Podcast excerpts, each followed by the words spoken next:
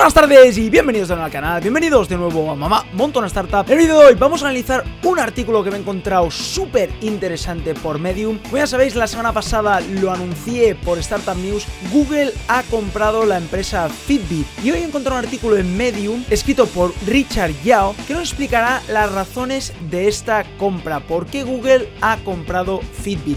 Así que para analizar este caso vamos a ir ya a la pantalla. ¡Let's go! Vale, pues como veis, why Google bought Fitbit, ¿por qué Google ha comprado Fitbit? ¿Qué significa este deal respecto al mercado de los wearables? Y además, ¿qué representa a Google, no? Bueno, como ya sabemos por la noticia, Alphabet, que es el padre de Google, es la empresa grande que tiene Google, ¿no?, compró Fitbit por 2,1 billones de dólares. Aquí nos pone que 2,1 billones de dólares, aunque es muchísimo dinero, pero claro, para Google no parece tanto, porque tiene más de 120 billones en cash, ¿no? En dinero en caja. O sea, imaginaros la cantidad de dinero que tiene Alphabet, ¿no? Y claro, que 2 de 120 es bastante poco, ¿no?, en comparación. Richard nos ha analizado por qué se ha dado esta compra y cuáles han sido las razones.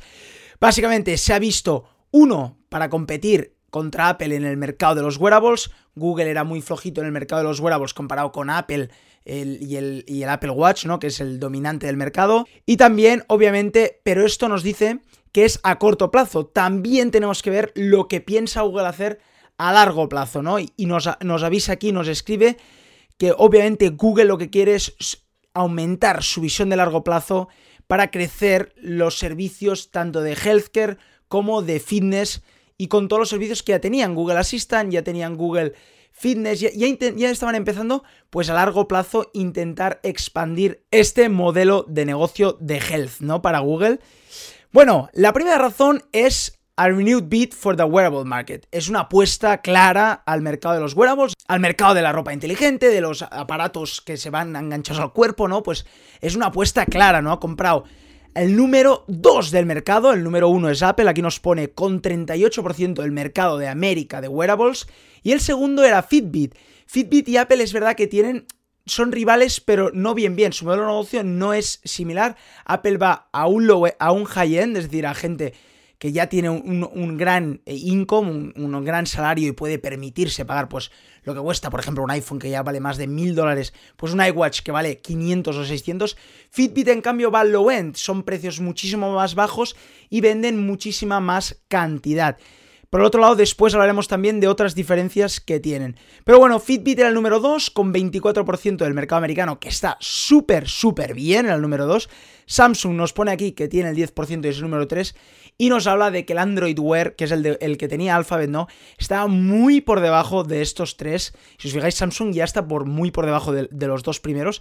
Pues nos dice que Android está mucho por debajo de estos tres, ¿no? Por lo tanto, es una clara apuesta al mercado de los wearables y que Google saque la cabeza contra Apple y en este mercado contra Samsung también, ¿no? Por otro lado, nos habla aquí obviamente la tecnología de wearables, integra tanto hardware, un reloj, las gafas también son wearables, ¿no?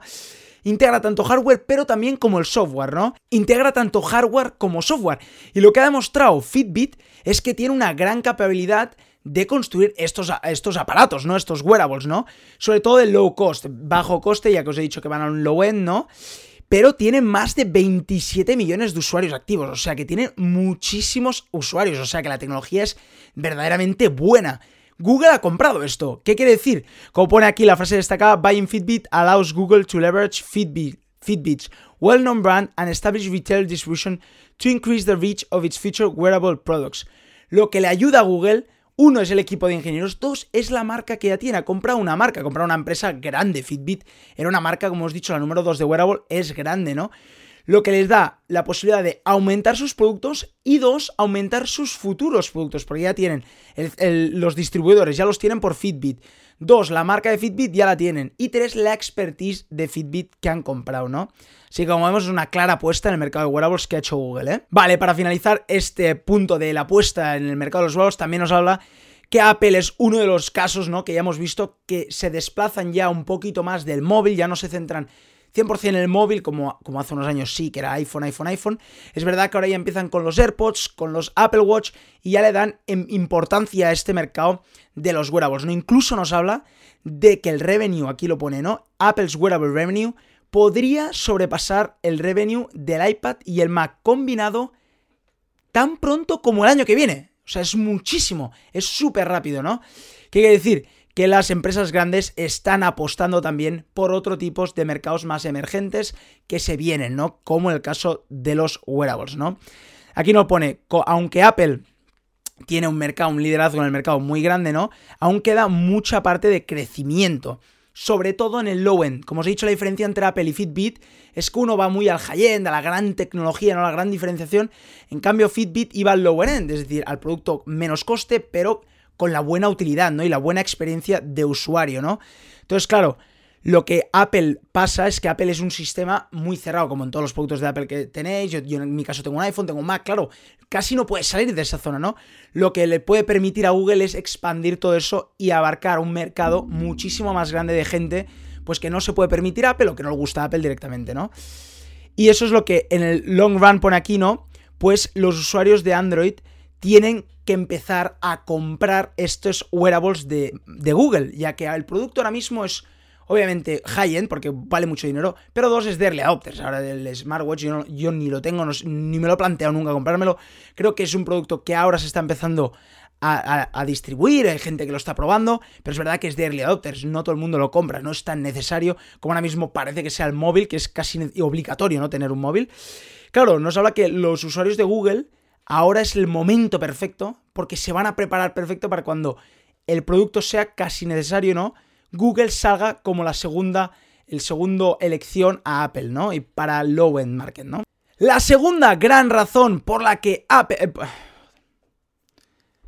Google ha comprado Fitbit es para crecer en sus ambiciones de healthcare. La primera hemos visto que era para apostar al mercado de wearables que ven un futuro grande, pero la segunda es para apostar y hacer crecer sus ambiciones en el mundo de healthcare. Nos pone aquí que la data, obviamente, es el endgame de estas grandes empresas, de Alphabet, de Amazon, de Facebook.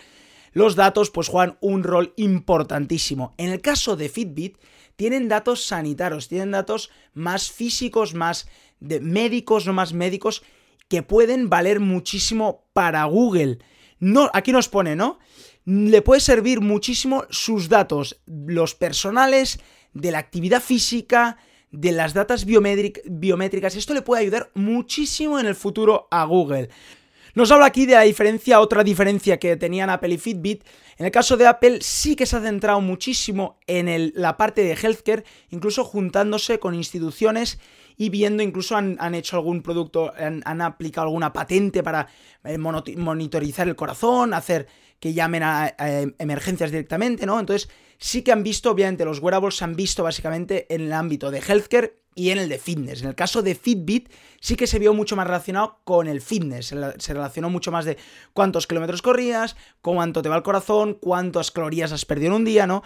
Incluso ahora han lanzado un servicio de fitness, coach fitness personalizado, ¿no? Básicamente para que veáis que sí que se centran mucho más en Fitbit, en fitness, en el caso de Fitbit, ¿no? Lo que pasa es que Google, al comprar esta parte de fitness, no solo se quiere centrar en el fitness, sino que también querrá entrar en el mundo de healthcare. Uno, por los datos, porque creo que es súper importante para mejorar sus servicios, y dos, para poder competir contra Apple, que ya tiene las dos ramas, no tiene tanto la de fitness con el Apple Watch, pero también ya empieza a coger el mando en el mercado de health, ¿no? En el caso de Google, y aquí nos habla clarísimo, dice, los datos le pueden servir muchísimo, sobre todo para mejorar sus servicios. Si lo empiezan a usar a corto plazo para tirar en el bando de ads, puede ser algo horroroso, yo creo, incluso personalmente yo también lo creo, puede ser algo muy malo para Google. Incluso aquí pone Google wouldn't and shouldn't be able to funnel it back para su máquina de advertising, ¿no? Sino para mejorar los servicios que están ofreciendo y personalizarlos muchísimo más, ya que tendrá más datos, ¿no?